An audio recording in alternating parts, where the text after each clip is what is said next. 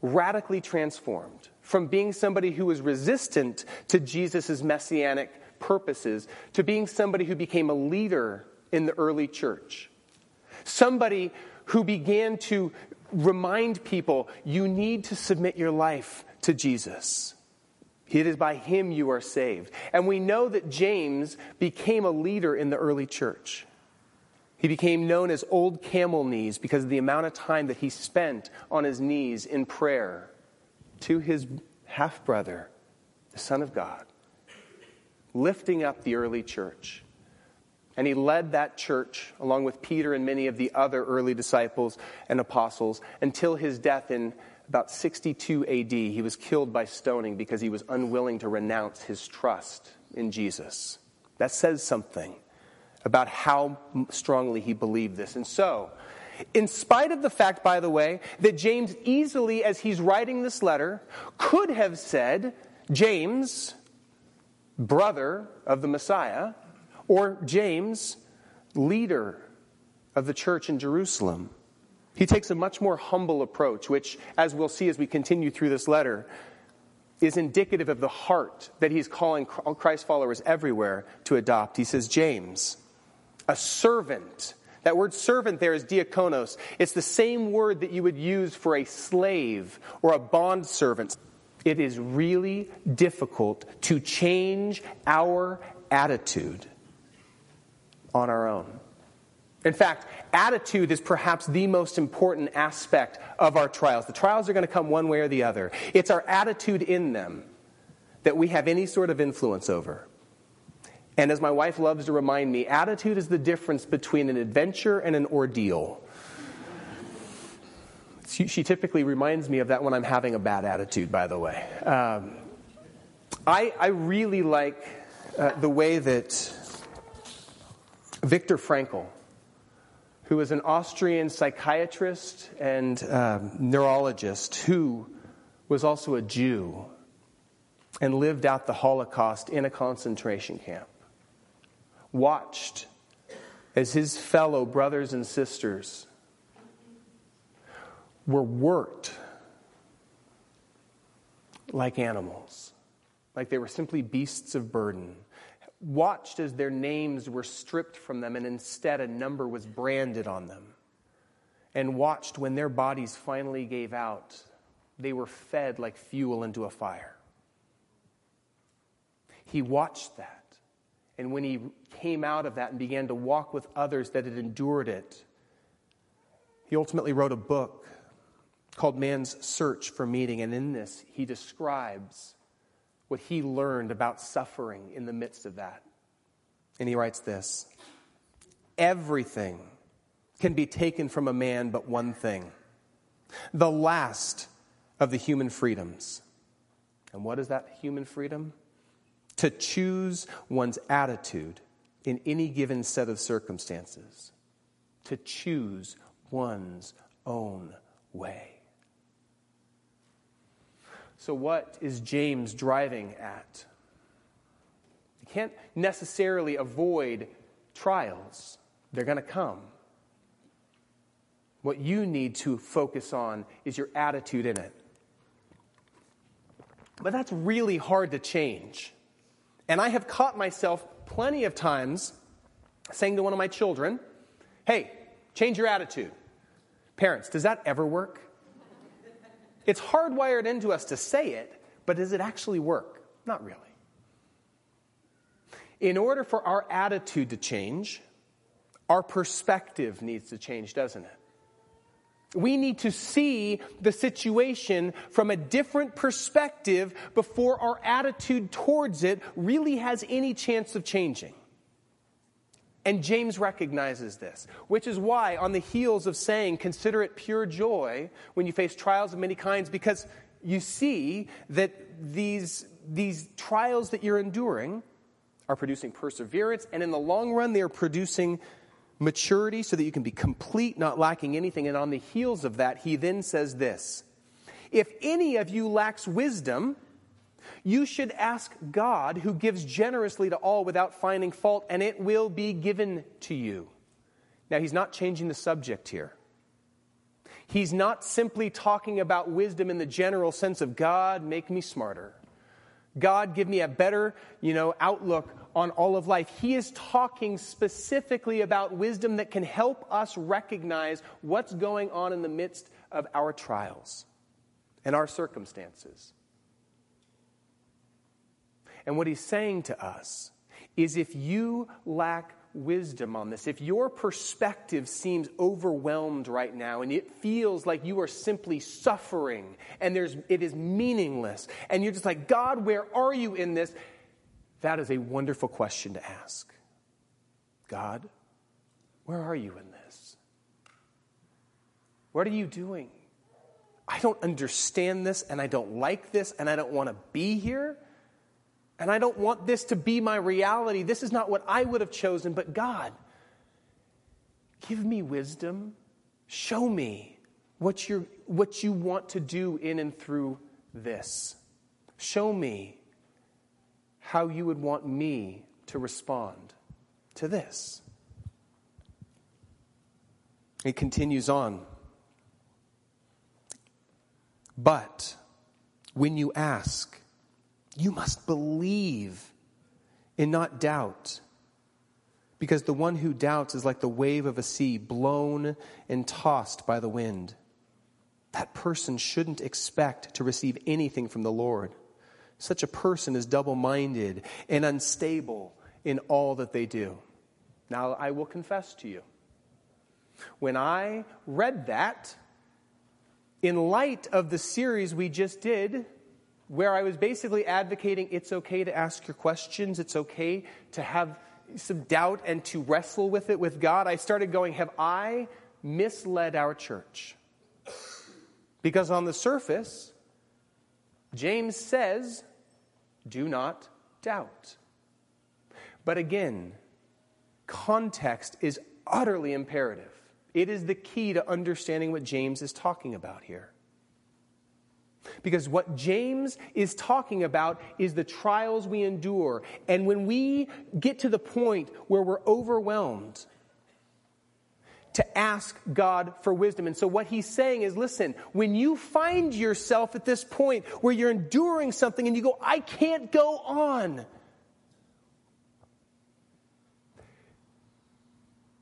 then ask God for wisdom. Bring what you're feeling to him. Confess that you lack perspective and ask Him to help you see your circumstances through His eyes.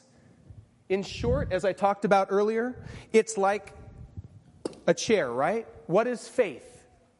Faith is saying, God,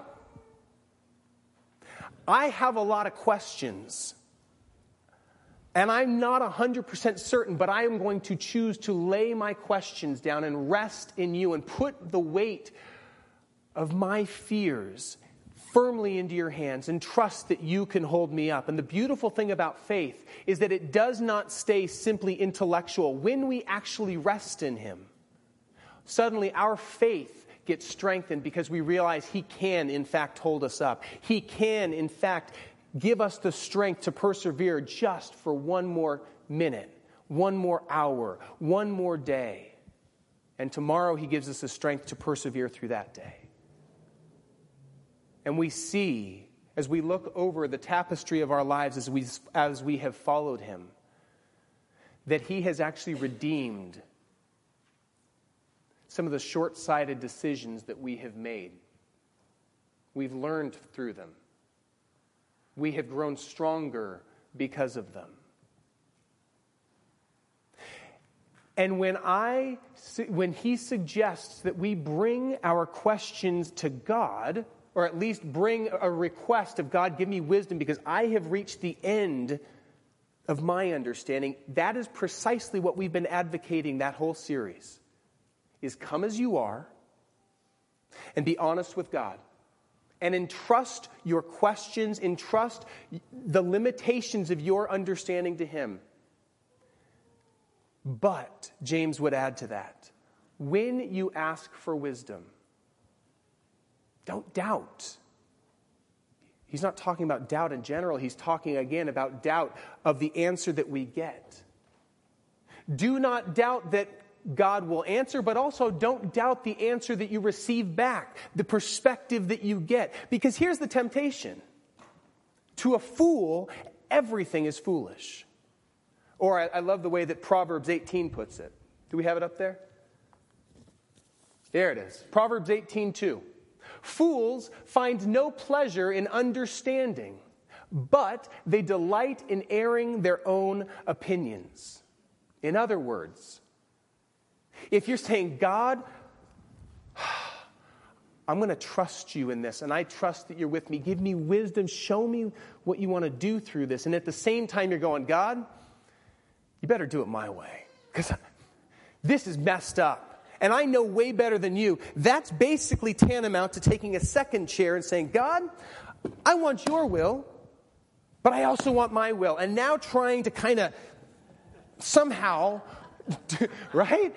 I got this. And, and, and, and, in some moments, we're kind of this, I'm leaning into this cheek, I'm good. And then in some other moments, I'm like, no, God, I think I, I know better than you. And you're just going back and forth. And you realize very quickly that this is unstable. This isn't a very good way to go through life. Because when things are going fine, oh, God, I trust you. You're so good. I love I, this doesn't feel, no, uh, uh, uh, no. God, I just don't know if you're even there. I don't even know if you have any, do you care?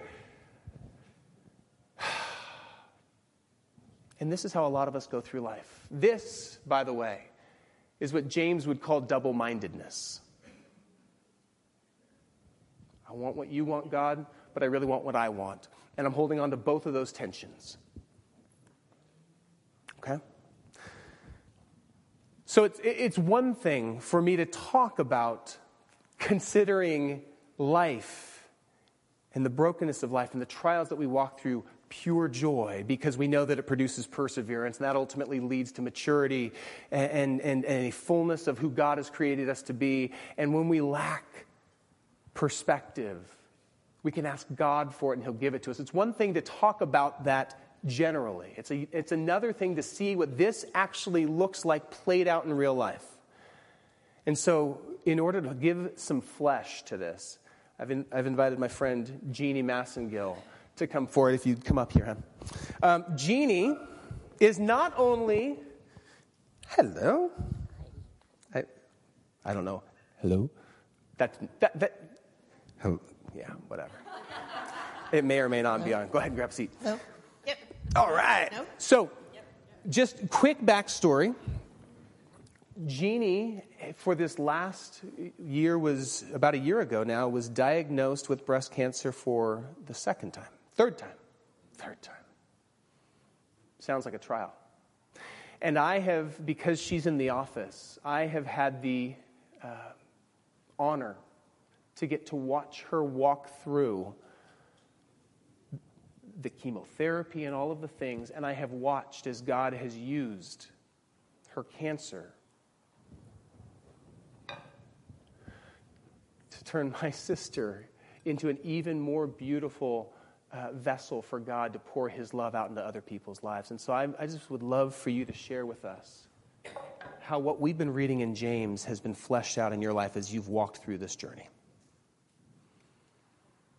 Well, first off, I am very honored to, to have been chosen to be up here because I know that there are many other members of our church that have gone through trials and tribulations and have come through the other end of it. Um, so, a year and a half ago, I did get a call from a radiologist saying that the um, mass was malignant, and I was on my cell phone at work. And uh, Pastor Eric and Pastor Lee Harrison were there, and I'll tell you something, I couldn't have been in a better place to get news like that because the first thing I did was to go into Eric's office. And he and Lee prayed over me. And the peace that I felt with that, it was just like a, a warm flood going over me. And I thought, okay, so now, God, give me the wisdom to figure out how I'm going to tell my husband and my kids without totally downplaying it, but letting them know that it's serious, um, he guided me through that. And then I had to, I had to figure out a plan of attack.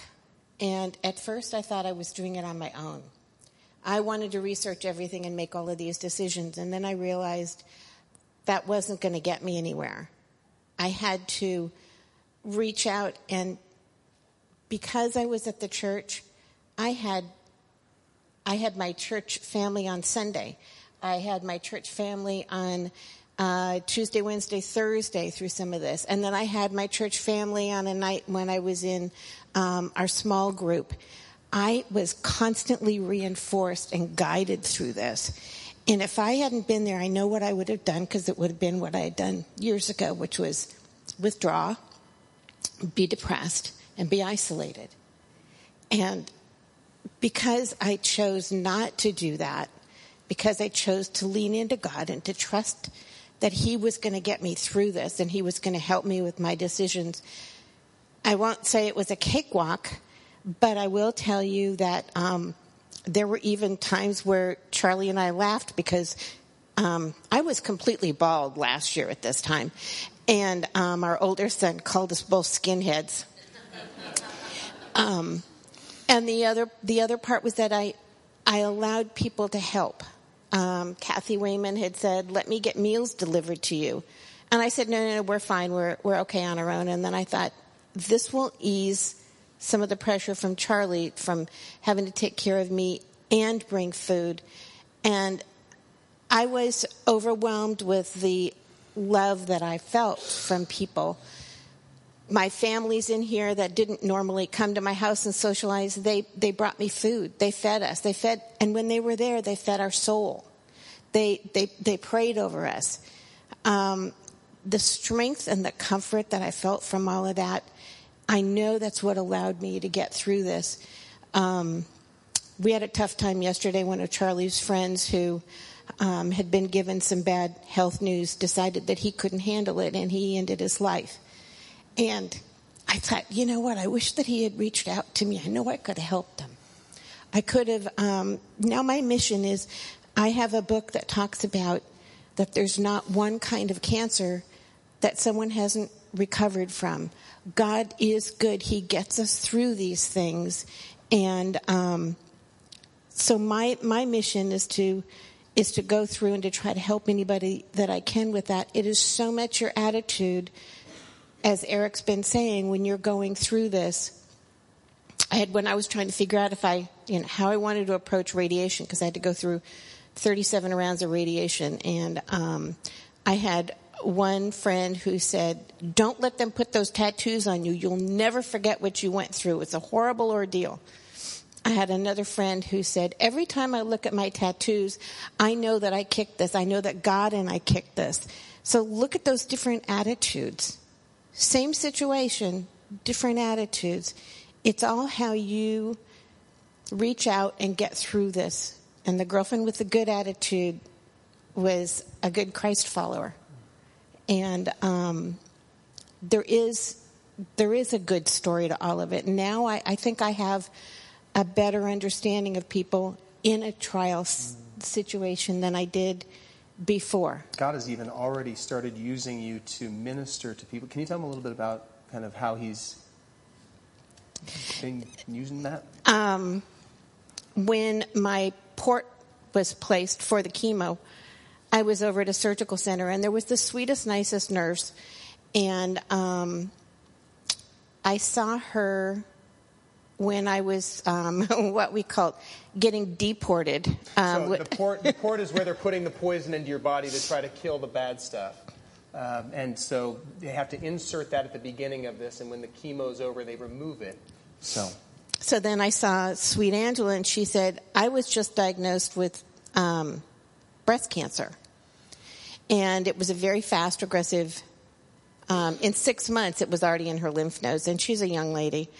And um, so now I go with her to her infusions, and I've shared the um, the book, and she's she asked to come up and um, be prayed over. So Pastor Jeff and Pastor Eric um, prayed over her and anointed her with oil, and she sat there and she told me later. She said, "I feel so comforted." She said, "I feel so much better after the prayers." And um, so now I go um, and I, I, go with her to her infusions and I try to take her a little something so it's not, you know, such a horrible ordeal because it's not that the chemo is that bad, but you know that three days later you're not going to be a happy person. Hmm. I am grateful. Uh, I'm not grateful you've walked through it because I would never choose for anybody I love or anybody I don't love to deal with it. And I hate the fact that cancer exists. But I'm so grateful to have been able to watch the ways that God has used the kiln of this last year and a half uh, of your cancer to create something.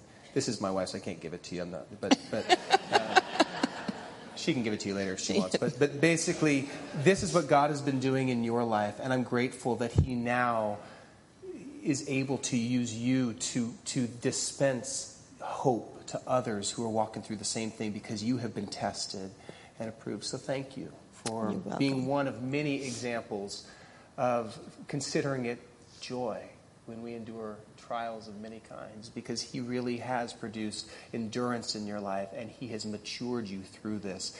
And he, you glorify Him even in the midst of this. So I love you. I love you too. Can we give her a hand?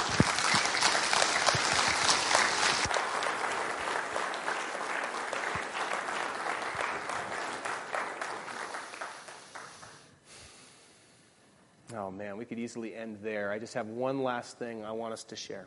Go ahead and pull your Bible out for a second. And go back to James 1. James is going to return to this question of the trials that we face and the things that we walk through several times throughout this letter. So this won't be the last time we'll talk about it. But in this section, he returns to it one more time a few verses later in verse 12. So go ahead and jump down there. Jeff will touch on verses 9 through 11 next week. But he kind of puts the exclamation point on this thought process in, in verse 12 when he says this Blessed is the one who perseveres under trial, under that testing. Because having stood the test, that person will receive the crown of life that the Lord has promised to those who love him. When you hear that word crown of life, there's lots of crowns that are, are talked about. We know that we, you know, you, you have a crown in heaven that we're all going to like lay down at the foot of the cross. That's not the crown I think he's talking about here. The crown that comes to mind that I think that he's talking about here is the laurel wreath. That somebody who endures a marathon and has been successful in pushing their body to the limit and past the line, and they have won. They receive the crown, the laurel wreath on their head as a declaration of their endurance.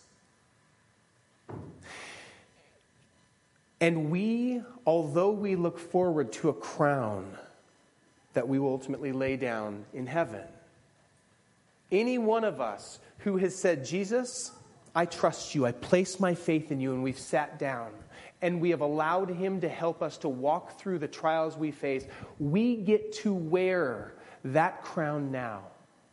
Because eternal life doesn't begin once you shuffle off this mortal coil and go to, go to heaven to be with them.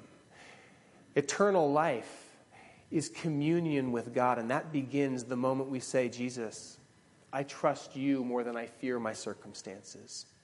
I choose to put my trust in you. I choose to rest in you. That's the crown of life that Jeannie wears, even today. I love that she had to trim that crown a couple days ago because it, it has grown back. But it, it glorifies God and the hope that she exudes, particularly to people that um, are feeling pretty hopeless. He's broken her heart through this trial. And so, James said that we're blessed when we have persevered under that trial. That word blessed in the Hebrew is always plural blessings upon blessings. God bless you. The word blessed is not tied to our circumstances. We are blessed regardless of what we're walking through because we are not walking through it alone. And we have hope, and that hope we wear as a crown.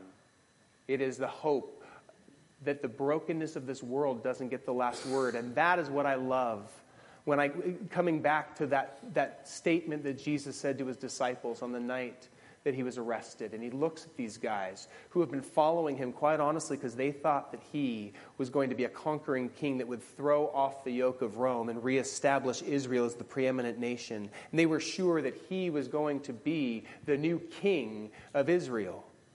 With all the pomp and glory that you guys got to see in the wedding yesterday. That, that's what's coming for us. We get to sit in the nice seats. We don't have to sit outside in the, you know, the overflow section with the Beckhams or anything like that and with Lewis. My wife loves suits, so she was very excited when she saw Lewis. no, that's what they anticipated. But Jesus said, Listen, guys, in this world, you're going to have trouble. Trials are going to become commonplace. But you can take heart in the fact that I have overcome the world. I love that he was using in past tense what was about to happen because on the cross, Jesus paid the penalty of the brokenness of this world. He defanged the power of sin and death so that we do not have to fear the brokenness that we face, even though we still face it, even though we still endure it. We still receive letters from the IRS.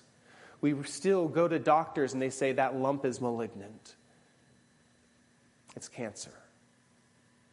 We still have people that we love die. We, unless Jesus comes back soon, which he very may, well may be, but we also will taste death. But because of what Jesus did on the cross, death, cancer, pain, brokenness, depression, anxiety, does not get the last word. That is the hope that we have in him. And so we continue to run. We continue to put our head down, trusting God, allowing Him to give us the strength to get through just one more day. Trusting that tomorrow, just like manna, He will give us the strength to get through tomorrow. And as we do so, we bring Him glory and we shine like beacons of hope in a world that is darkened by sin and, and discouragement. We get to shine like stars as we hold out the hope that we have found in Him. And so, as we, I'm going to invite the worship team to come forward, and as we respond today, there's a couple of ways to do so. One would simply be to pour out your heart in gratitude, and perhaps your heart is echoing the words that you see on the screen. Perhaps that simply looks like thanking God for his faithfulness. Or perhaps you want to respond by uh, just getting into a posture. Sitting down might be the posture, maybe standing up and raising your hands. Maybe you want to come and kneel down. And there's a lot of space up here. Or if you can't kneel down because you might not be able to get back up, there's some chairs in the front. We have specifically left them open for you. the front of the bus is where all the cool kids hang out, right? And, and if you would like prayer because you've been carrying something pretty heavily and you just want, like Jeannie, like Angie, and others have, I just, I don't want to carry this alone. I want to know there are others. Come forward. Or go in the back. Jeff's back there. Fippers, you and Terry come up there. Kat and I will be over here. And if anybody comes down and kneel, you two are on them, all right? In Jesus' name. Let's pray. Father God, I thank you. I thank you that, that in the midst of trials that we don't want, we wouldn't choose. They are not meaningless. That you, the God who has redeemed us, also redeems the brokenness of this world and uses it to fashion and shape us into vessels that can be used to pour out hope to others who desperately need not us, but they need you.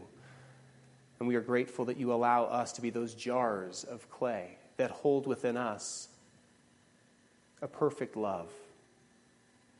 And I pray that, as my, my buddy Tom loves to say, may what comes out of the vessel not taste of the vessel. May it taste of you. May we be used to dispense life giving hope to a world that desperately needs it. Jesus, in your holy name, amen.